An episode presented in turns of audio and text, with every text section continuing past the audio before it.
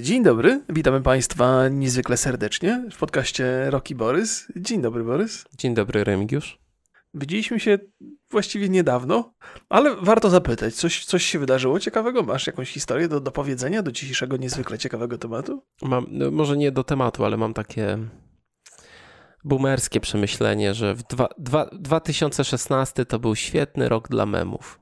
Aha. To był taki rok, że dopiero co PiS był u władzy, dopiero się T V P zmieniało, więc to jakby szok był dla ludzi. Teraz to już tam, wiesz, memy o T V P. dalej, dalej jeszcze były śmieszne memy z Kwaśniewskim. Znaczy, mnie cały czas śmieszą memy akurat z Kwaśniewskim. To był rok, w którym narodowcy spalili flagę Facebooka. Ja cię kręcę. Znaczy, oni potrafi, potrafią przewidywać przyszłość jednak dobrze. A tak. Powiedz, co cię nakierowało na te memy w dwa tysiące szesnastym? Nie, no kasuję sobie historię Facebooka całą. Regularnie, więc... Czyli proces trwa. Każdego dnia jeden rok. No, tak jak mam, wiesz. Teraz oglądałem, oglądałem ten serial, no to mogłem sobie... Tutaj nie masz jakby... To kasowanie rzeczy z Facebooka nie wymaga jakiejś uwagi, atencji, więc... Ale wszystko kasujesz co do jednego posta, czy zostawiasz jakieś konkretne? Nie, praktycznie wszystko kasuję. Co, po, po co mi są jakieś stare rzeczy, wiesz? No tak mówisz, jakbyś to trzymał gdzieś w torbie na plecach i ci ciążyło. No, wiesz, trzymanie danych gdzieś na serwerach, to jest, to jednak cały czas wymaga jakiejś energii, ślad węglowy, wiesz, takie rzeczy. Musimy o tym kiedyś pogadać dokładniej. Kasowanie memiksów z dwa tysiące szesnastego na prywatnym profilu to wydaje się zabieg trochę ponad Jezu, potrzeby. Ja tak śmieciłem kiedyś na Facebooku, teraz w ogóle na nim praktycznie nie siedzę, poza grupą, bo jednak te, te grupy to Facebook ogarnął i jakby, no takie jakby... Zamiennik forum w Aha. dosyć dobry sposób to, to zrobili. Nie idealny, jeszcze tam dużo rzeczy brakuje, no ale, ale no nie ma takiej konkurencji jakiejś. No co, mielibyśmy na Discordzie serwer sobie na zakładać dla Roka i Borysa? No nie wiem, czy to jest sens. Zestarzałeś się, widzę. Patrzysz na swoje poprze- poprzednie działania z takim dystansem. Nie, wiesz co, świat się zmienił. Nie, nie wiem, czy się zestarzałem. No nie przesadzaj, to dwa tysiące piętnasty, a nie piąty, czy tam... sześć lat, panie kolego. W twoim wieku sześć lat to przecież prawie pół życia. Chociaż powiem ci, że... chyba nie, chyba nie, chyba nie, ale też trafiłem na jakieś zdjęcie z, z dziewięćdziesiątego dziewiątego roku, jak byłem na Woodstocku pierwszy raz. Chyba tak. Skasowałem od razu. Krystan, po, poważnie, poważnie. To ja, to ja powiem coś, coś a, a propos tych social mediów, to, to jest temat, który śledzę na bieżąco i dużo ciekawych rzeczy się dzieje. Nie wiem, czy wiesz, ale w Australii doszło do konfliktu między, między rządem w Melbourne a Googlem. I konflikt polega na tym, że, że Australijczycy chcą, by Google dopłacał do mediów za wykorzystywanie linków do ich artykułów w wyszukiwarce, bo myśl jest taka, że Google korzysta na tym, bo zdobywa konsumentów w ten sposób. Natomiast Google uważa, że to jest bardzo dobra forma reklamy dla tych artykułów i tak, tak naprawdę pozycjonując te artykuły, to te media powinny korzystać, więc tam się takie toczy spar- starcie i wygląda na to, że żadna strona nie chce ustąpić, efektem czego może być wycofanie w ogóle Google'a z Australii, bo Google powiedział, że jeżeli to przejdzie, no to jakby to stanie się dla nich nierentowne, więc będą musieli no tak. ich wycofać, a Australia powiedziała, że jak się Google nie dostosuje, to będą musieli jakby ich zamknąć i tak. Więc rezultat jest taki, że Australijczycy mogą stracić do Google'a dostęp, ale chyba prawda jest też taka, że to jest element negocjacji i tej, tej kwoty, którą Google musiałoby mediom płacić, bo zdaje się, że podobna, podobna umowa miała miejsce chyba z Francją, ale nie jestem pewny, bo tutaj no, ten nie temat już tego był, tematu. Już był wałkowany. Z tego, co pamiętam, jakieś y, gazety um, no chyba, nie wiem, czy nie francuskie, nie były wycofane z Google'a na własne życzenie. Aha, nie były jakby indeksowane, no nie skończyło się to najlepiej. Dla tych gazet? Tak. No, no, to jest, to jest, warto o tym sobie pogadać może przy jakiejś, zobaczymy jak ta sprawa się potoczy dalej, ale to jest chyba taki pierwszy moment, kiedy korporacja, wielka korporacja zderza się z rządem, z jakimś krajem i zaczyna wymuszać na nim swoje zasady. To już jest, wiesz, to już jest takie, być no, może myślę, dochodzimy... To, nie, no jak to pierwsze? No, tak, tak, przesadziłem, to nie, to nie jest pierwsze, oczywiście, to jest jedna z takich, takich sytuacji, gdzie, gdzie korporacja może pokazać, że jest mocniejsza i ma większą, większą władzę niż, niż rząd jakiegoś kraju. Więc to jest interesujące, takie cyberpunkowe trochę. Z ciekawostek powiem, że, że te media australijskie od dwa tysiące piątego roku straciły tam siedemdziesiąt pięć procent ry rynku reklam w ogóle, więc tam kasa im wycieka straszliwie i sobie ale le na, ledwo na, radzą. Na, yy, w ogóle straciły... Czy na korzyść ko kogoś? Czy, czy jak to wygląda? Po prostu to znaczy, nikt się nie chce reklamować w mediach? Tak, tak. Nikt się nie chce reklamować u nich. Nie? Może to wiele o nich mówić. No, no bo to, tak, tak. No, to oczywiście można mówić, że no, po prostu to jest taka sytuacja, że rynek się zmienił i ich siła reklamowa jest dużo mniejsza. To jest, to jest proces, który chyba trochę się wydarza poza tym konfliktem. Chyba naturalna kolej rzeczy. Nie ma co tak... Niech biorą jeżeli... przykład z Polaków.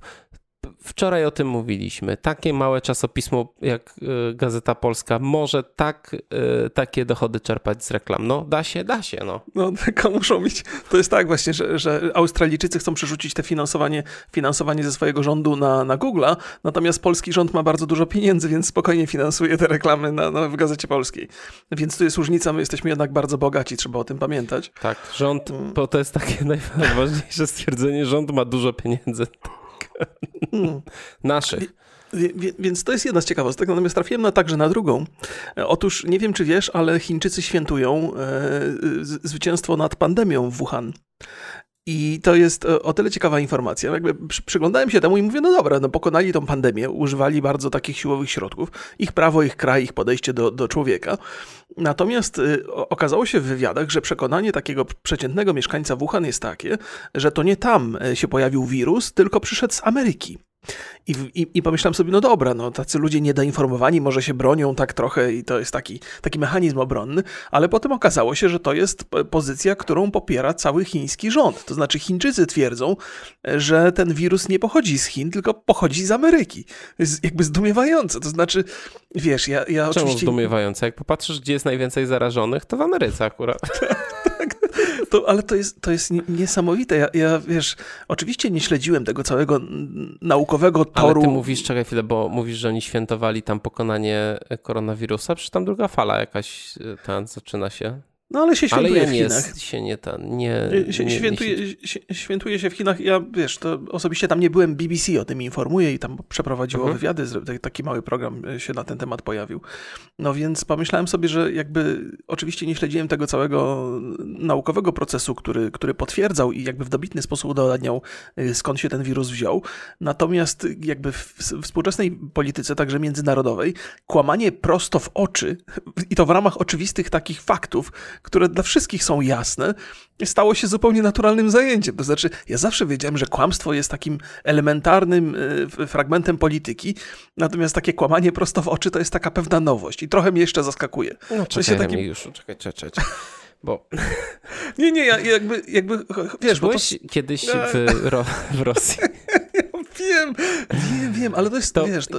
Oni mają tam na przykład swoich wynalazców na wszystkie ważne wynalazki. Jak tak, się spytasz tak, tam tak. dzieci w szkole, kto wymyślił radio, to tam rosyjski uczony tak, nie, nie, nie, radio. Ja wiem, wiem. Tak. Oczywiście dlatego powiedziałem, że jestem świadom tego, że kłamstwo było, było fragmentem każdej polityki zawsze, ale wydaje mi się, że ono się teraz takie zrobiło bardzo bezczelne.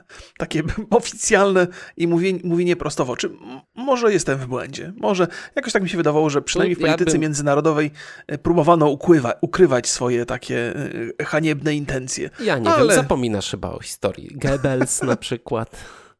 No, no, no dobrze, dobrze. No w porządku. Mo, może masz rację. Mo, może mnie to poniosło. Wydawało mi się, że bezczelność weszła dzisiaj trochę na wyższy poziom, ale może, może niekoniecznie. A propos bo, bezczelności... Wiesz co, bo, bo, bo, bo, bo może to wygląda w taki sposób, że jak ta bezczelność nas dotyka bezpośrednio, znaczy my jesteśmy świadkami, to zupełnie mhm. inaczej wpływa na nas niż to na przykład o czym się uczymy na lekcjach historii. Masz rację, to może być taka kwestia percepcji i dostępu do tych informacji. No, ale a propos bezczelności, to myślę, że to fat, fajny jest yy, yy, wstępniak do naszego dzisiejszego tematu. Tak, proszę Państwa, Historia wulgaryzmów to mhm. nowy serial Netflixa, w którym Nicolas Cage, powtarzam, Nicolas Cage, przygląda się historii najpopularniejszych angielskich wulgaryzmów mhm. i bada, jak, mm, jaki wpływ mają na kulturę. Z pomocą przychodzą mu nauka, naukowcy oraz gwiazdy takie jak Sarah Silverman czy mój kochany Nick Offerman. Serial składa się z sześciu dwudziestominutowych odcinków, czyli jest bardzo, bardzo krótki. Zajmuje się takimi słowami. A uwaga, będziemy przeklinać. tutaj. Tak, po, być może nawet po być, polsku. Być może po polsku, ale będziemy. Składa się z takich odcinków, które zajmują się słowami fuck, shit, bitch, dick, pussy, damn, damn. I całość tego serialu to taka wariacja na temat dokumentów takich edukacyjno-historycznych, takich jak to jest zrobione z Discovery, ale właśnie w, takim, w takiej stylistyce stand-upowo, YouTube'owej nawet bym powiedział. No i struktura mniej więcej wygląda tak, że mamy słowo odcinka ze wstępem Cage'a, potem szybkie opowieści o słowie, o tym słowie gości, potem znowu historia tego słowa i jego rozwój. To też jest zawsze komentowane przez zaproszonych gości, wypowiedzi ekspertów, wpływ na kulturę i pewnego rodzaju podsumowanie. Tak, tak, jak najbardziej. Właśnie byłem ciekaw, czy to można nazwać tak w pełni dokumentem, ale raczej można. Tam jest dużo takich faktów jest, udokumentowanych to jest, to jest, historycznie. Plus... Ja bym nie nazywał tego dokumentem, raczej bym nazywał to show. To jest, to jest A, telewizyjny okay. show. Tak. Czy to jest dobre określenie? No, jest format taki stricte tak, tak, te, tak, telewizyjny, tak ale jest to na pewno entertainment. Rozrywka, tak, takie tak, piękne tak. polskie słowo. O. Tak, zdecydowanie z wielką przyjemnością oglądam, bo jeszcze nie skończyłem, zaraz, zaraz ci powiem dlaczego. I, i uważam, że to jest świetnie zrealizowane. To jest, to jest jedno z takich rzeczy, jedna z takich rzeczy robiona przez Netflix, które ogląda się z wielką przyjemnością i przy okazji jest do pewnego stopnia edukacyjne i być może jakieś refleksje w nas wzbudza. I ja też jakby obejrzałem sobie trzy odcinki i natychmiast jakby tyle rzeczy mi przyszło do głowy, że zacząłem robić bardzo takie obszerne notatki, które zresztą mam tutaj przygotowane do omówienia, bo strasznie mnie wkręcił w ten serial. On jest dobrze opowiedziany. Cage w ogóle fantastycznie tam w, się, w, się wpasował w to. O Cage'u się mówi różne rzeczy. On się wydaje takim aktorem y, zagubionym, tym powiedzmy. No teraz mimo, to że się to... odnalazł w takich firma, filmach gore. Nie wiem, czy oglądałeś Kolor przez tworzy. To nie, nie, na nie, podstawie opowiadania on... Lovecrafta. On, on tak, słyszałem, że on w ogóle bardzo dziwne projekty podejmuje.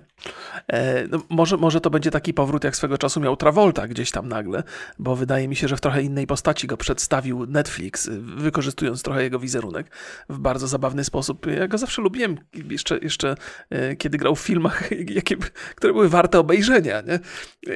I to nie mówię jeszcze za czasów Conaira, ale później tam takie filmy jak Snake Eyes na przykład, chyba. I, i kilka, kilka innych.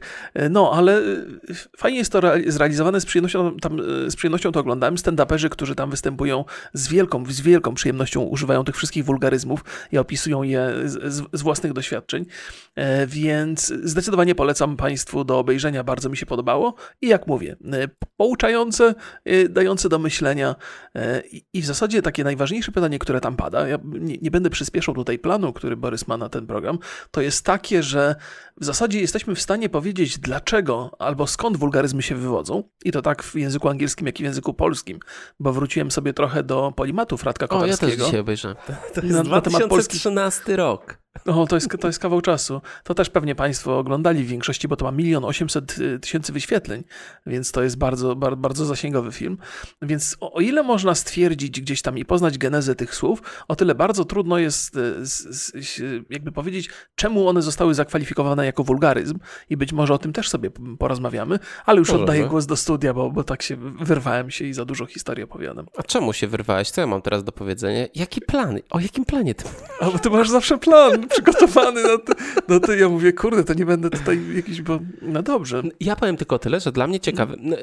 Wiesz co, ten format taki mi, mi przypomina to mm, gry naszego dzieciństwa, animacje, nasze, to były gry nasze, nie, seriale naszego dzieciństwa, filmy mm. naszego dzieciństwa. Ach, tak, tak, tak. I e, świąteczne filmy, to, to chyba tak się nazywało. E, więc ta seria widać, że się ogląda, że jest dość tania w produkcji, tak mi się mm. wydaje. Pomijając aktorów, goście pewnie wystąpili tam pro, pro jak to się mówi? Proforma? Pro, pro publico bono? Pro, no być może. A czemu? Ponieważ to są gwiazdy Netflixa, więc przypuszczam, że wiesz, po prostu zostali zaproszeni, yeah. poprzeklinacie sobie trochę. To jest w formie wywiadów takich bardzo tak, prostych. Tak, no. tak się nie dzieje. Jakby, yeah. Słuchaj, jakby mnie ktoś zaprosił do takiego programu, to bym poleciał z uśmiechem na usta. Ale jesteś tam gościem. Zauważ, że oni tam y, odgrywają jakby pewne role, coś robią konkretnego. To nie jest tak, że tam opowiadasz o swoim życiu. Nie, nie sądzę. Jakby to jest ich robota. No okej, okay, okej. Okay. Ale zauważ, to jest Ameryka, zauważ, tylko w Polsce informatycy pracują. Pracują za darmo. To um, zauważ, że e, w jakimś tam stopniu jest to oparte na stand-upie. Że tak, tak, tak. O, oczywiście stand-uperzy występowali w filmach, to nawet Jim Car- Carrey, który jest taką chyba naj, najbardziej znaną osobą, która robiła stand-upy i zrobiła jakąś karierę w filmie i w telewizji, znaczy bardzo dużą karierę mhm. jakąś. No ale Joe Rogan też, mhm. e, więc jakby tych stand-uperów zawsze, oni zawsze gdzieś tam byli, ale nie było takich formatów, które by się bardzo dobrze sprawdziły w telewizji, mhm. ponieważ telewizja nie lubi przekleństw. To prawda, tak. I, tak oni... A teraz, mając V O D, nie, nie, nie, nie trzeba się e, tym zupełnie martwić, więc to też w jakiś sposób od kilku lat myślę, że to otwiera, otwiera drogę do... I myślę, że zapewne jakieś tam kilka ciekawych rzeczy zobaczymy w Polsce. To były filmy e, takie... E, bo Juliusz na przykład był taką ciekawą rzeczą zrobioną też ze stand-uperami. No, to tak, pamiętam, o czym mówisz. To jest coś, o czym my rozmawiamy, od czasu do czasu właśnie rozmawiamy na temat podcastów i trzeba przyznać, że przez, przez ostatnie lata stand-uperzy trochę się zintegrowali z mainstreamem, ale nie w ten sposób, że mainstream ich pochłonął, Chłoną. tylko oni raczej trochę go zmienili. Najpopularniejsze podcasty amerykańskie, które oglądam pasjami, są realizowane przez stand-uperów i praktycznie każdy gość, który jest stand-uperem, chwali się tym, że ma swój własny podcast gdzieś tam, więc, więc to się stała niezwykle popularna forma dla nich. Także dlatego, że stand-upy same w sobie w związku z kowidem są niezwykle trudne do zorganizowania. Czasami gdzieś tam się, się dzieją, na przykład Dave Chappelle robił, organizował takie regularne stand-upy, ale teraz się akurat zaraził Z, zupełnie niedawno. Ma, ma, ma kowida, więc pewnie Ojej, będzie musiał wziąć na wstrzymanie. No, ale, ale, ale faktycznie stand-uperzy stali się takimi gwiazdami bardzo rozpoznawalnymi i występują w tego typu programach. A jako, że z przekleństwami są bardzo, bardzo za pan brat i to, to, to ich wyróżniało trochę, no to, no to w tym programie wystąpili i wystąpili bardzo skutecznie, opowiadając o różnych ciekawych e, rzeczach. Ale chyba jedna z najciekawszych i pozwolę sobie jednak przejść przez, trochę przez te twoje notatki, to, e, to wie, jaki aktor najczęściej przeklinał w filmach. O Jezu, to chyba zaskoczenie tak. było dla wszystkich. W ogóle dla mnie y, to w pierwszym odcinku było słowo fuck. Y, I tam był dosyć duży fragment przeznaczony na y, telewizję i, y, i na filmy.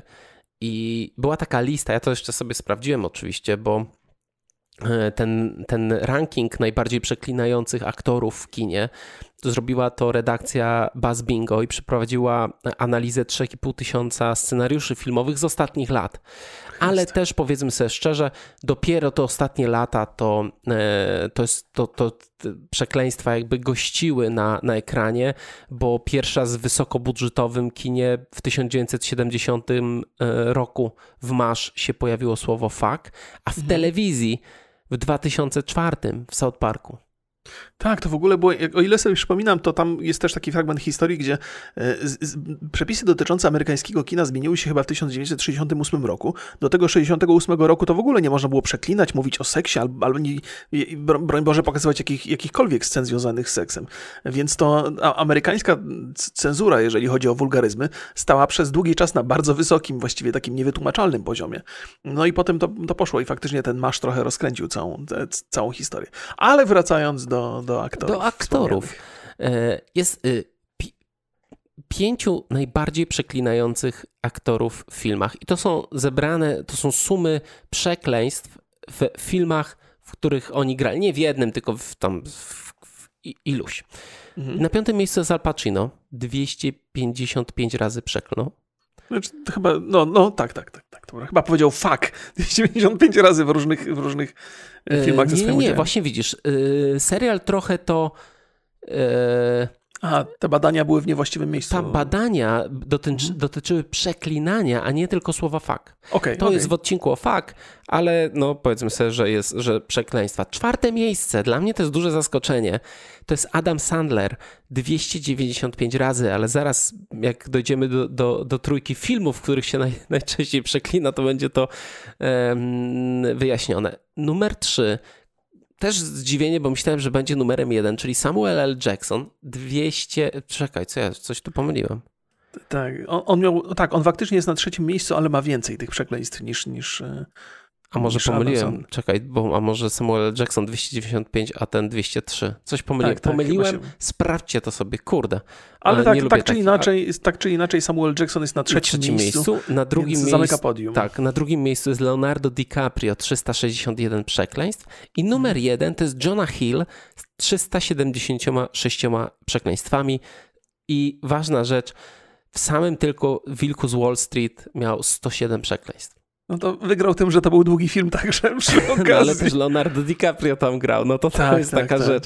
Ale jeżeli weźmiemy sobie właśnie filmy z największą liczbą przekleństw, to numerem trzy jest Casino i to jest pięćset dziewięć. Dwa to są nieoszlifowane diamenty, no i ten Adam Sandler już zaczyna nam tak. pasować. To jest sześćset czterdzieści sześć przekleństw. Wilk z Wall Street to jest siedemset piętnaście przekleństw. Kocham ten film. Bardzo. I y, zanim tutaj dam ci dojść do słowa, to ja sobie zanalizowałem listę dialogową mojego filmu, ile tam jest przekleństw. Mhm. Uwaga, będę przeklinał. Y, kurde jest osiem razy. Okay. Raz jest jebać. Okay. Sześć pierdolić. Okay. Osiem razy chuj. Okay. I czterdzieści cztery razy kurwa. Ile w sumie wychodzi? No to, to trochę wychodzi sześćdziesiąt. Okay, ponad sześćdziesiąt, a film ma sześćdziesiąt cztery minuty. Przypominam, a właśnie, Wszystko z nami w porządku jest w ogóle na Gogu dostępne, zapomniałem się pochwalić, na grupie się po, pochwaliłem tylko, ale w takim... W pakiecie z Lichtspirem. W pakiecie z Lichtspirem jest, ale też jak ktoś szukał y, takiej wersji, gdzie jest pliki, może sobie to, gdzie chce obejrzeć, to, to jest. Promka jest, więc y, mam nadzieję, polecamy, że jeszcze jest. Gorąco. piętnaście złotych, tak. To, to, ja, to ja coś dopowiem do tego, bo tam, tam też gdzieś się pojawiły, pojawiły takie wyjaśnienia tego języka filmowego, dlaczego on się stał taki wulgarny. I jednym z takich argumentów, który bardzo do mnie trafia, jest taki, że ten język filmowy coraz bardziej przy, przypomina język rzeczywisty, który, którym posługujemy się na co dzień. Za chwilę sobie pewnie z Borysem pogadamy, w jaki sposób my sami używamy przekleństw, chociaż w tym podcaście akurat się będą pojawiały, ale normalnie nie, nie trafiają do podcastu chyba za bardzo. Ale, ale jest coś takiego, że język, który jest wypełniony do pewnego stopnia przekleństwami, staje się dużo bardziej wiarygodny i jest to pewna prawidłowość, którą ja dostrzegłem na YouTubie już jakiś czas temu. To znaczy ludzie, którzy używali przekleństw albo wręcz ich nadużywali, byli jakby z tego powodu traktowani jako bardziej wiarygodni, dlatego że przekleństwa, i próbowałem się zastanowić, dlaczego tak jest. I wydaje mi się, że to dlatego, że przekleństwa są językiem emocji. Natomiast kiedy mówimy w sposób emocjonalny, jakby wyrażamy siebie ze środka, to należy zakładać, że nie kłamiemy, ponieważ kłamstwa wynikają z pewnego wyrażenia rachowania i wymagają spokoju. Zatem, jeżeli ktoś spokojnie i kulturalnie opowiada, wyraża swoje argumenty, to jest dużo bardziej prawdopodobne, że kłamie, niż ktoś, kto przeklina, krzyczy, unosi się, ponieważ te, te, te takie reakcje, reakcje emocjonalne raczej towarzyszą wypowiadaniu prawdy. I też ten język filmowy, przez to, że, że posługuje się wulgaryzmami, też w naszym mniemaniu staje się wiarygodniejszy. Więc takie są moje przemyślenia na, na, na temat i filmów, i YouTube'a. Nie wiem, czy się z tym zgodzisz, czy nie. Nie, no wiesz co, nie wiem, z YouTube'em miałem zawsze takie wrażenie, że jak ktoś przeklina bardzo dużo, to też jest to atrakcyjne dla bardzo młodych słuchaczy. To prawda, to widzów, tak, oczywiście, że tak. Bo tak, jest to tak. coś takiego zabronionego. Ja pamiętam też, wiesz, że to zawsze jak, jak w piosenkach były jakieś przekleństwa, jak pierwszą kasetę Leroya miałem, to było takie, o nie słuchaj przy mamie, coś tam, mhm. koleżance, tata spalił kasetę w piecu, nie wiesz, bo tam były przekleństwa. Tak, tak. Ale wiesz co, też psych- psychologowie społeczni tłumaczą, że przeklinanie nie tylko rozładowują stres i przynoszą mm. ulgę, ale mm, odpowiednio użyte mogą w jakiś sposób cementować więzi, ponieważ jesteśmy bardziej otwarci, więc może też to po prostu mm. wiążesz tak, się tak, z danym tak, to się wiąże z bardziej otwarty. Tak? A ty tak, przeklinasz, tak, tak. Remigiuszu? Tak, ja uwielbiam przeklinać. To znaczy, Do to dzieci, też jest tak, żony, że... bo gdzie nie, ty nie, nie, chodzisz to... jeszcze?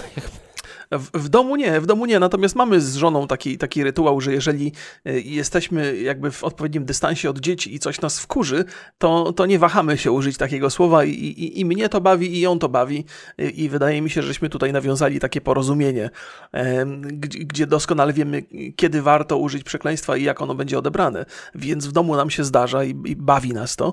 Natomiast ja co, coraz częściej posługuję się językiem wulgarnym gdzieś na swoich streamach, ale to też nie wynika z tego, że że to jest jakaś nowa metoda komunikacji, którą sobie wypracowałem, tylko przez te, przez te wszystkie lata, gdzie, gdzie człowiek trochę próbuje zachować dystans i nie do końca siebie pokazywać, nauczyłem się jakby bardziej wyrażać siebie, albo też może bardziej zrozumieć to, kim jestem, a w związku z tym dużo łatwiej mi się rozmawia. Ale też, też nie jest tak, że, że nie, że ja uważam, że to jest bardzo ciekawy środek językowy, nie należy go, nie, nie należy go nadużywać, ale dobre przekleństwo to jest jak strzała wystrzelona z łuku. Znaczy nie możesz tym rzucać jak z karabinu maszynowego, ale to jest, to jest taki, taki etap wypowiedzi, gdzie właściwie każde twoje słowo to jest jak naciąganie cięciwy. I na końcu wypuszczasz tę strzałę z łuku. Jeżeli ona jest celna i, i dobrze wybadasz emocje widzów, to może wywołać bardzo radosne reakcje, zwłaszcza jeżeli się wykorzystuje rzadko przekleństwa. Więc ja uwielbiam, uwielbiam przekleństwa jako po pierwsze część języka, która nie powinna być odrzucana, po drugie jako fajny element rozmowy, trochę jakby zmieniający emocje, które w rozmowie płyną, ale też, też fajna rzecz, żeby podkreślić w sposób jakiś bardzo taki dosadny daną myśl. Więc uwielbiam przekleństwa z, z wielu powodów. Ja opowiadam o tym w taki... jakbym miał to bardzo przemyślane, dlatego, że długo się zastanawiałem właśnie pod wpływem tego, tego serialu nad tą kwestią, natomiast kiedy, kiedy jakby operuję tym językiem na streamie, to raczej to się dzieje odruchowo, to nie jest takie planowane, że o, teraz muszę widzów rozbawić, to tam rzucę mięsem na chwilę i będzie, będzie zabawnie. Nie, nie, to nie jest tak, to jest raczej bardzo takie instynktowne, ale, ale, ale lubię. Ale tak po, poza tym, poza tymi dwoma rzeczami, gdzieś tam z żoną sobie poprzeklinam albo, albo na, na streamach, To, to, to nie, nie operuję za często przekleństwami. No ja też, bardzo rzadko. Znaczy są d- dwa takie et- m- nie wiem, etapy w moim życiu powtarzające się, czyli jak grałem w FIFA, to przeklinam. I to Czy... tak siarczyście. No jak mhm. jestem sam w domu, bo y, staram się przy mojej małżonce nie przeklinać. Nie, mhm. Ona nie lubi przekleństw. Chyba że słucham wywiadu Winiego, to ostatnio nawet powiedziała, że jak Wini przeklina, to jej to w ogóle nawet nie, nie przeszkadza, bo to jest takie urocze. A kim jest Wini? Wini to jest człowiek renesansu. Jak możesz nie wiedzieć, kto to jest Wini? No przepraszam. Jest... Wini to jest człowiek, który robi najlepsze wywiady na polskim YouTubie. Okej. Okay. To jest artysta, biznesmen i... człowiek z ciekawą fryzurą. Nie, nie wy, wyczuwam tu jak, jakąś ironię. Nie, nie wiem, czy Wini się nie, nie, nie poczują nie, nie, urażony. Abs- absolutnie. To jest też raper okay. e, i e, człowiek, który zakładał Stopro, więc e, no taka z bardzo dużym doświadczeniem człowiek. Mam do niego dużo sympatii. Polecam, A, no to... polecam taki kanał. Nie, naprawdę, te wywiady ma fantastyczne. Co tam w ogóle, wiesz, to jest taki wywiad, który nie jest wywiadem, który mm. jakby nie ma, nie ma takiej struktury wywiadu i, Wini, i to jest jego największy atut, że jest taki, że Wini nikim i niczym się nie przejmuje, nie? To jest, to jest ciekawa w ogóle, ciekawy przypadek o tym, o tym, o tym raperze, no bo jakby przekleństwa są w rap wpisane, ale nie tylko w ten polski rap, gdzie oczywiście jak najbardziej występują, ale przede wszystkim e, ciekawostka jest taka, że, że rap to jest coś, co wprowadziło te przekleństwa pier- jakby do tego mainstreamu. Do kultury, że tak długo tak. Jak, jak, jak rap amerykański, rap tej, rap tej, tej e, afroamerykańskiej społeczności był e, gdzieś tak w podziemiach trochę, to, to nikt na to nie zwraca uwagi, ale w końcu ten rap trafił do mainstreamu i te przekleństwa stały się częścią tej muzyki, co też wzbudziło dużo ciekawych sy- sytuacji w Stanach Zjednoczonych przed laty. Więc rap i przekleństwa jak najbardziej idą web web. Tak, a ja jeszcze powiem tak, więc jak gram w FIFA, to przeklinam, mhm. to powtarzam. I jak pracuję. I jak pracuję, zwykle jak coś na, e, nagrywam z kimś, to, to, to zdarza mi się bardzo klnąć. No, no. To... Bardzo. Tak. Okay. Bardzo. To powiem... To, to, to... Ale na przykład nie lubię, nie lubię takiego klnięcia, które, gdzie przekleństwa są przecinkami. Nie, nie, to, co, to, co powiedziałeś, że tak, to tak. musi mieć sens i wagę. I nie lubię, jak ktoś tak cały czas, cały czas klnie. To takie jest dla mnie... Hmm, no, no. No, takie... Yy, nie wiem, jak to... to nazwać. No, nie podoba mi się to za bardzo. To, to jest kilka osób, które potrafią w, w, wybitnie przeklinać i do nich należy taki jeden nasz wspólny znajomy, który prowadzi program edukacyjny. Wymieniłem go już tutaj dzisiaj, ale nie będę teraz to do prawda, tego wracał. To prawda. I to on w sposób cudowny wykorzystuje przekleństwa i totalnie zaskakujący, bo to jest też taka, taka sytuacja, że kompletnie się nie spodziewasz, a tu nagle bam, bam, bam. Ale wiesz co, na przykład jest, jest tak, że niektóre zawody mają w zwyczaju, i nie, nie mówię tutaj o szewcach oczywiście, ale na przykład jak się pracuje pod um, presją czasu, mhm. e, na przykład dziennikarstwo, w dziennikarstwie bardzo dużo osób bardzo mocno klnie, coś o tym wiem. I, I pije. I, to wszędzie. No. W jakim zawodzie się nie pije, no. Proszę cię. YouTuberzy nie piją. Miałeś kiedyś taką pracę, gdzie nie napiłeś się nawet grama wódki? Przez... Nie. No właśnie. To właśnie Więc... w Polsce praca i alkohol to są, to ramię w ramię muszą iść, nie? Jak jesteś raperem, to już w ogóle. No to na pewno. Słuchaj, dla mnie na przykład też bardzo ciekawy był odcinek o słowie dick. To będziesz musiał opowiedzieć, bo jeszcze do dicka nie doszedłem. Nie doszedłeś. No to tam jest na przykład taka historia o tym, że jak archeologowie odkrywali... No, wykwintny żarcik tutaj przemyciłem państwu, ale to już tam Dadło później. trzysta, tak. Okay. Okay. Jak archeologowie odkry- odkrywali Pompeję, mhm. to tam tysiąc siedemset plus, to jak znajdowali posągi, to odrąbywali im peniski i chowali do tego zamkniętego pomieszczenia, no bo to było obrazoburcze, nie? Jakby, Aha, tak, więc... tak, tak, tak, tak.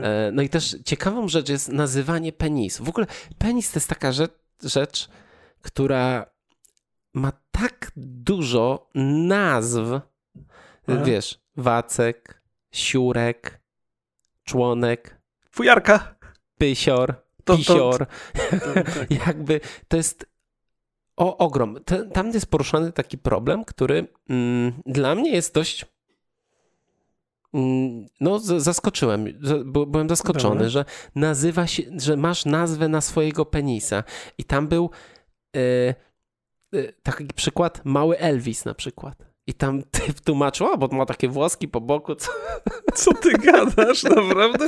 To jest pierwsze pytanie. Czy macie nazwy, jako że dziewięćdziesiąt pięć procent facetów nas ogląda, kobiety też mogą, jak mają na przykład facetów i, i jak nazywają na przykład ich penisy, to teraz oglądam serial na H B O i nazywa się Dave. Okay. Obejrzałem na razie jeden odcinek, ale jest, że tak powiem, w pytkę ten serial i okay. tam jest, to jest historia y, rapera, który ma ksywę Lil Dicky. Okay. Jest białym y, Żydem i jakby naśmiewa się trochę, nie? Tam z tego, wiesz, że wszyscy tutaj rapują o tym, że mają wielkie pytongi, a on Aha. ma, o, pytong, to jakby piękne słowo, y, a on ma, wiesz, taką y, ksywę mały fiutek, nie? E, polecam, to, to w ogóle bardzo ciekawe. Byłem kiedyś świadkiem takiej sytuacji, że mm, mm, moi znajomi, para, ta dziewczyna mówiła coś w stylu, no coś tam jestem głodna, coś bym zjadł, masz, zja, zjadła, masz coś do jedzenia, a on jej odpowiedział, mam tylko mojego słodkiego batona. O Boże drogi, nie. Nie, to straszna ja, historia to... jest. I nikt się nie śmiał. No raczej nie. Taki, taka cisza, nie? I tak świerszczeń. O Chryste, panie. Ach, nie przemyślał tego. I Pewnie to, w jego tak, głowie to jak... był bardzo zabawny żart. Ja też tak zawsze mam, że, że powiem żart, nikt się nie śmieje. Przypomnę, jak, on, jak tworzyła się ta myśl, to było super zabawne. Tak, tak. No ale nie jesteśmy, jest. Dru... Jesteśmy dużo dowcipniejsi w głowie jednak. Ja na pewno, tak.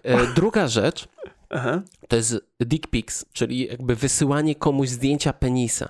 No i tu mhm. musimy rozróżnić na dwie rzeczy, czyli ktoś cię o to prosi, mhm. dojdziemy zaraz do tego i nikt cię o to nie prosi, nie? Znaczy rada dobra, jak nikt was nie poprosił o zdjęcie kutonga, to go nie mhm. wysyłajcie. Tak, to jest... To jest jakby kluczowe... doświadczenie, kluczowa wiedza społeczna. Bardzo ważna, jakby naprawdę. Wiem, wiem, że czasami czujecie, że tak trzeba zrobić. Wiesz Ale co, nie, jest... jakby nie róbcie tego. Tak, tak. To jest... Ale, to... poczekaj, bo ja tu jeszcze skończę. Ale jeżeli ktoś was poprosi o to, to też warto się zastanowić. Bo na przykład, jak napisze wam o tym mama, Aha. To, to, to nie. To... to... W sensie... W sensie, jakby... no ja bym nie wyzwał raczej. Ale jest... warto zapytać mamy, czy to na pewno to okno, nie? Aha. Albo na przykład jak o trzeciej w nocy twoja była dziewczyna, z którą zerwałeś, bo się pokłóciliście, pół roku po tym zerwaniu prosicie o zdjęcie penisa, to też może być podejrzane coś. To jakby to... Ja wiem, że wielu mężczyzn uważa, że ich penis jest bardzo piękny.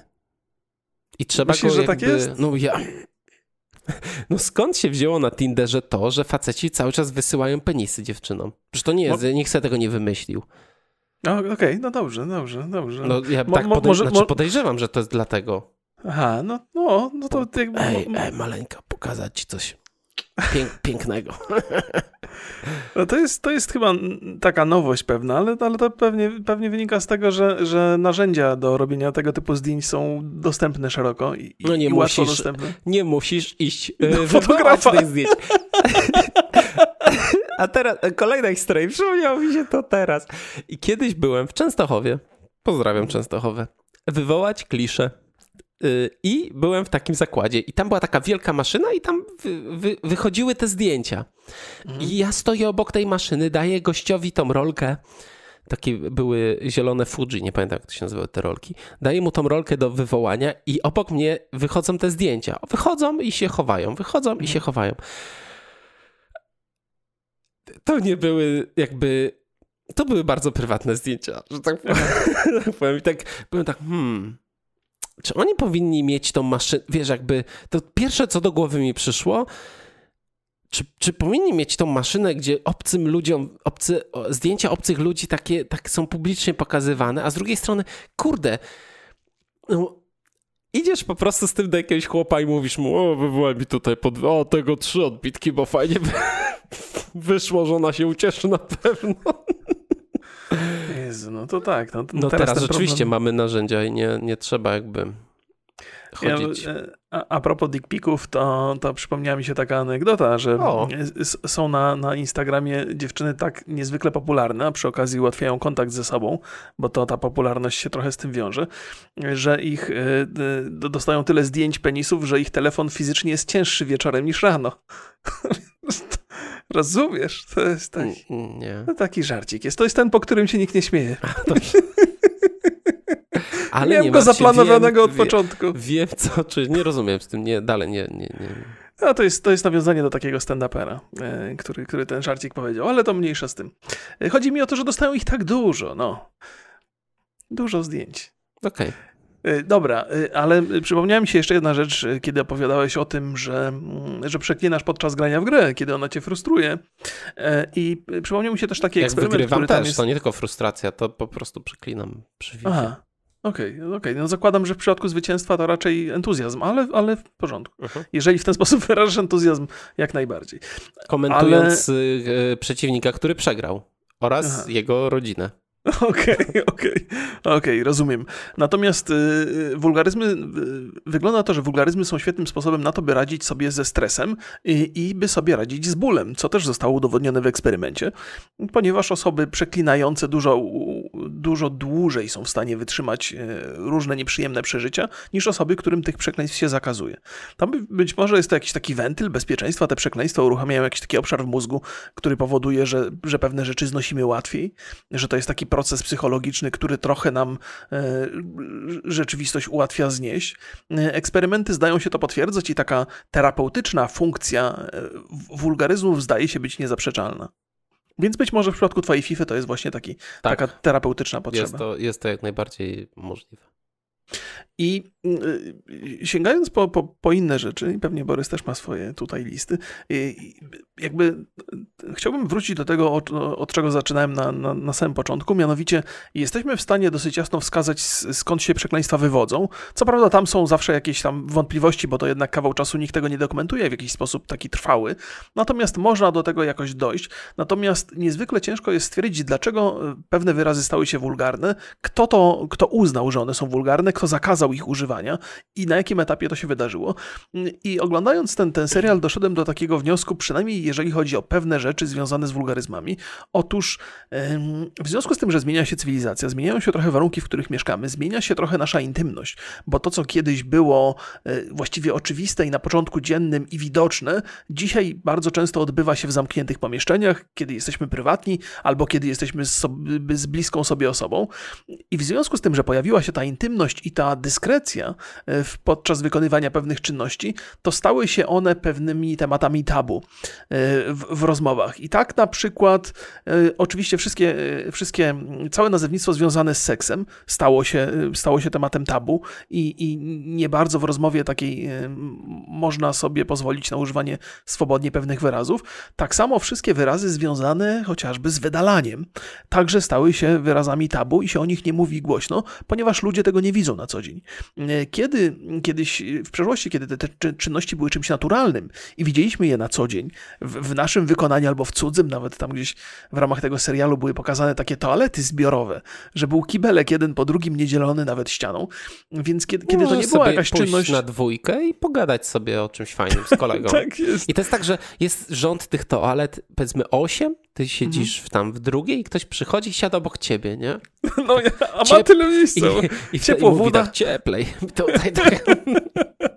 No więc, więc ta wulgarność stała się takim znamionem znamionem wyrazów, które wyszły z użycia przez to, że się zmienił nasz sposób, sposób funkcjonowania. Ale też, wiesz co, też druga sprawa to jest to, że pewne zachowania są, w ogóle stają się nieakceptowalne. No i mamy wszystkie, mamy wyraz pedał. Ojej, to ostrożnie. Tak? Dlaczego? Mówimy o wyrazach, jakby, no, tak, który tak, tak, tak. Kiedyś na przykład w polskim rapie był bardzo akceptowalny, teraz już nie. Mhm. Mamy, te, teraz jesteśmy świadkami, jak słowo przechodzi na, na tą stronę nieakceptowalności, słowo murzyn. Tak, tak, to prawda. To, to, to, jakby, to już się wydarzyło. Ja to, ja, to, ja to już jakiś czas temu mówiłem, że przez to, że już że zostało oprotestowane to słowo, że znalazła się grupa ludzi, która sprzeciwiła się temu. Mówi, nie mówcie na mnie murzyn. To jest, tak, tak. to nie jest, to jest obelga. To jest, ba, ma bardzo złą konotację. To jest ich argumentacja oczywiście. Jest, jest standardowo inna grupa ludzi, która mówi, że nie, że nie ma tej konotacji, ale to już poszło jakby ta, to poczucie, że jest coś nie tak, mówiąc mhm. to słowo, już istnieje. I teraz jeżeli go używasz, teraz chyba P S X Extreme przy, przy tym, przy recenzji Spidermana użył e, Spiderman Murzynek czy coś takiego i tam się, i już się zrobiła afera, nie? Tak, tak, tak. Znaczy to jakby, no okej. Okay. Więc my, my, wiesz, jakby Je, to jest ciekawa rzecz, bo my jesteśmy świadkami tej sytuacji. Tak, tak, tak, tak. To jest, to jest, ja też się zastanawiałem nad tym wyrazem. Mieliśmy, mieliśmy też na streamach dużo dyskusji na ten temat. Masz rację, że on ma mnóstwo negatywnych konotacji, o których ludzie sobie nawet, z których ludzie sobie nie zdają sprawy. On nawet na, na, na porządku jakby... W, U mnie w szkole podstawowej, czy nawet w przedszkolu był taki wierszyk o, o murzynku, który w Afryce mieszka i on w zasadzie jest taki niewinny i wydaje się taki ba, bardzo, bardzo spoko, ale, ale jakby na, na przestrzeni różnych rzeczy, których się człowiek uczy i których doświadcza, to jest takie przekonanie, że, że jakby murzyn to jest określenie dzikusa trochie i to się często, często się w literaturze polskiej pojawiało i to nawet w takim dziecięcym światopoglądzie, który ja miałem, gdzie w ogóle osób czarnoskórych nie było w Polsce praktycznie w ogóle, to tam jakby było, było nawiązanie do tego, do tego właśnie dzikusa i to było takie powiązanie z tym wyrazem. I oczywiście można mówić, że to jest trochę naciągane, że to jest trochę na siłę, że, że Polska też próbuje być pod tym względem poprawna politycznie, ale coś, coś jest na rzeczy. Znaczy, jakby... Wiesz co, jakby to jest prosta rzecz dla mnie. Mhm. Bardzo dużo czarnoskórych osób się wypowiedziało o tym, że dla nich to jest pewnego rodzaju obelga. My nie mamy ich perspektywy. Mhm. My mamy perspektywę białych osób, w dziewięćdziesiąt pięć procent mężczyzn mieszkających w Polsce, czy w ogóle w, w północnej Europie, północnej części świata, zach- na zachód. I, mm. I my nie, nie mamy tego kontekstu po prostu. Znaczy nikt za, dzieci nie, wy, nie, nie wytykały nas palcami, nie wołały murzyn, jak, jak byliśmy, wiesz, innymi dziećmi. Więc to, to jest ciężka rzecz. Nie ma to znaczenia, bo wiesz, jakby jeżeli podejdziemy do tego bez tych wszystkich doświadczeń tych ludzi, mhm. bez, bez tej historii, którą mają, to na papierze słowo murzyn jest deluxe, super, tam nie ma naprawdę, tam oczywiście są jakieś negatywne komo- konotacje, ale na każde negatywne znajdziesz jakieś pozytywne, więc, to po, więc ten wyraz jako tako na papierze jest neutralny, ale mhm. nie o to chodzi w tej zmianie, znaczy chodzi o to, że znalazła się pewna grupa, która protestuje. Mhm. A to, to nie jest tak, jakby zgadzam się z tym wszystkim, co powiedziałeś, chciałbym coś dopowiedzieć w tym temacie i może też trochę obok, że faktycznie są, są, są słowa, które są trochę zakazane, uznawane są za wulgaryzmy, ale funkcjonują w pewnych społeczeństwach. Na przykład... Sasin. S, s, s, ale słynny wyraz na N, sięgając po, po, po język angielski, w społeczności Afroamerykanów jest, jest używany mhm. i on nie do końca oznacza to, co oznaczał kiedyś, natomiast jest, jest, jest używany, ale nie, nie jest akceptowalne używanie tego wyrazu przez kogokolwiek innego, jeżeli w tej społeczności tak, się ale nie, tutaj nie... był też drugi wyraz, był wyraz beach, gdzie tak. jedna z, z bohaterek mówiła, że do niej jakiś hmm. chłop nie ma prawa czegoś takiego powiedzieć, tak, ale ona, one do koleżanek sobie mówią i to jest okej. Okay. No i ja to rozumiem, znaczy przy czym ze słowem y, niger, hmm. bo o tym słowie mówimy, znaczy ja okay. nie jestem, ja jestem, nie jestem przeciwnikiem cenzurowania tych słów. Czyli w sensie ja też bym chętnie ich używał, ale ist... mam tutaj z, z, nie chcę, żeby YouTube na nas naskoczył w związku z tym. Myślisz, że um, tak? No myślę, no, że to, może. To, to będzie test. Zobaczymy, czy można tutaj mówić takie słowa. O, z tym słowem jest problem. Ze słowem bitch też jest problem, ponieważ on, te słowa bardzo mocno występują w kulturze. I okej, okay, to są płyty rapowe czarnoskórych mm. gości, którzy tak do siebie gadają, ale słuchają je dzieciaki na całym świecie. Okay. Więc no wiadomo, że no nie... Yy, że ty nie jesteś ich ziom... no, to jest też taki problem, że podbija do ciebie jakiś y, ktoś na ulicy i jemu się wydaje, że on ciebie zna. Aha. I y, y, czy ta popularność aktorów, że wydaje ci się, że ty masz jakąś relację z tą osobą, ale to jest zawsze jednostronne i, i nie możesz jakby y, skrócić tego dystansu, bo to jest tak, tylko tak. jednostronne i w, wyrazie, w, tych, w kwestii tych wyrazów jest dokładnie tak samo. To prawda, ale to jest tak, jak język jest bardzo elastyczny i trzeba przyznać, że dosyć szybko się uczymy, co wypada i czego nie wypada. To nie chodzi o to, to nie chodzi o to, że tam chcemy podkreślić swoją wolność i w związku z tym używać wyrazów, jakich, jakich nam się zachce, bo niby komu wyraz krzywdę zrobi. Natomiast jest jakaś, jest jakaś kultura, która, która zmusza nas do, do pewnych zachowań i w zasadzie dosyć łatwo je akceptujemy. Jakby w, w odniesieniu do wyrazu beach to też próbowałem sobie znaleźć. W takim dosłownym tłumaczeniu to pewnie będzie suka na język polski. Mhm. Natomiast takim odpowiednikiem jest, jest polska słynna kurwa, którą się wypowiada bardzo często w rozmowie. Natomiast zwrócić się w ten sposób do kobiety to już jest karygodne, nie? To już jest przekroczenie jakiejś normy. Ja, ja do oczywiście... kolegów się tak zwracam. No to właśnie do kolegów tak można mówić. I, i o ile i, jakby zakładam, że są takie patoli- patologiczne sytuacje, że są mężczyźni, którzy mówią tak do kobiet, no to jednak to nigdy w normalnym, natura- na takim neutralnym mhm. środowisku nie byłoby potraktowane jako dobry żart, tylko jakieś solidne, solidne nadużycie. Nie? To właściwie by dyskwalifikowało towarzystwo. No tak, no to jest też takie przekleństwo takiego naj, najgrubszego kalibru. kalibru nie? Ale w, używane wobec kobiety, to przede wszystkim. To już jest, bo, bo, bo jeżeli chodzi o kaliber w ramach żartów i rozmowy z ludźmi, którzy, którzy operują tym samym językiem i są tej samej płci, to, to nie sądzę, żeby ktokolwiek miał z tym problem. Kiedyś to jest była jakaś z takich... sprawa y, związana z, z obrażeniem policjanta mhm. i tam właśnie c- całe, y, całe, y, cała istota tej sprawy polegało na tym, że policjant y, uznał, że do niego ktoś powiedział per ty kurwo, a mhm.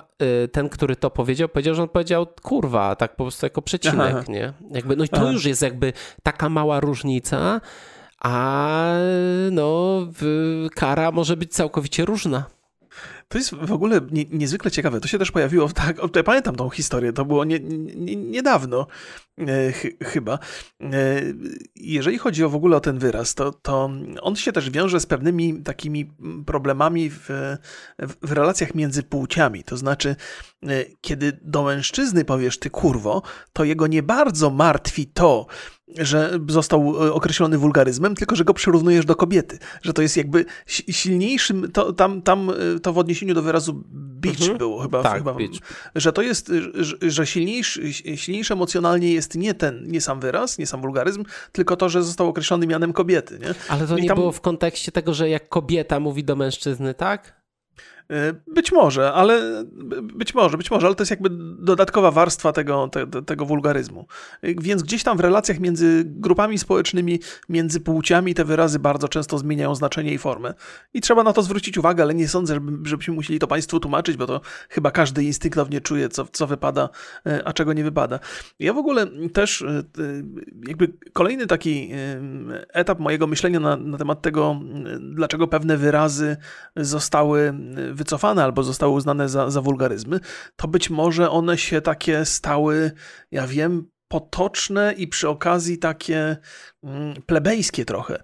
I, i ludzie, którzy, którzy chcieli być, nie wiem, traktowani jako elita, szybciej te wyrazy wyrzucili ze swojego języka i w ten sposób chcieli być rozpoznawalni jako, nie wiem, inteligencja. Więc to też może być jeden z takich na, naturalnych procesów, nie? Po, pozbywania się pe- pewnych wulgaryzmów, bo tak naprawdę, no, gdyby się tak na spokojnie zastanowić i poza tymi kwestiami y, y, intymności i izolacji, o której wspomniałem wcześniej, no to w większości przypadków nie ma żadnego uzasadnionego powodu, żeby te wyrazy eliminować. A może też tak jest, że y, dochodziło do nadużywania tych wyrazów, tak jak teraz w języku polskim często się zdarza, że osoby nawet popularne gdzieś tam w internecie mają swoje, swoje własne medium, ale posługują się takim językiem, jakby kaleczą go trochę wulgaryzmami. Kaleczą i język, i, i wulgaryzmy same. Dlatego my na podcastach ich... nie przeklinamy. To jest bardzo rzadko spotykane u nas, chciałbym powiedzieć. Tak jest. A moglibyśmy. No, oczywiście. Co dzisiaj udowodnili. Tak jest. Czy zamykamy odcinek? Tak, to chyba jest cała historia, którą chcieliśmy opowiedzieć dzisiaj. Dokładnie. Proszę Państwa, pytanie, jakie jest wasze ulubione przekleństwo albo sentencja? Och, to się posypie. Tak jest, proszę Państwa. Ale proszę. proszę nie kierować to w naszą stronę, tylko tak ogólnie. Pozdrawiamy Państwa bardzo serdecznie z tym pytaniem i do zobaczenia następnym razem. Trzymajcie, Trzymajcie się, cześć.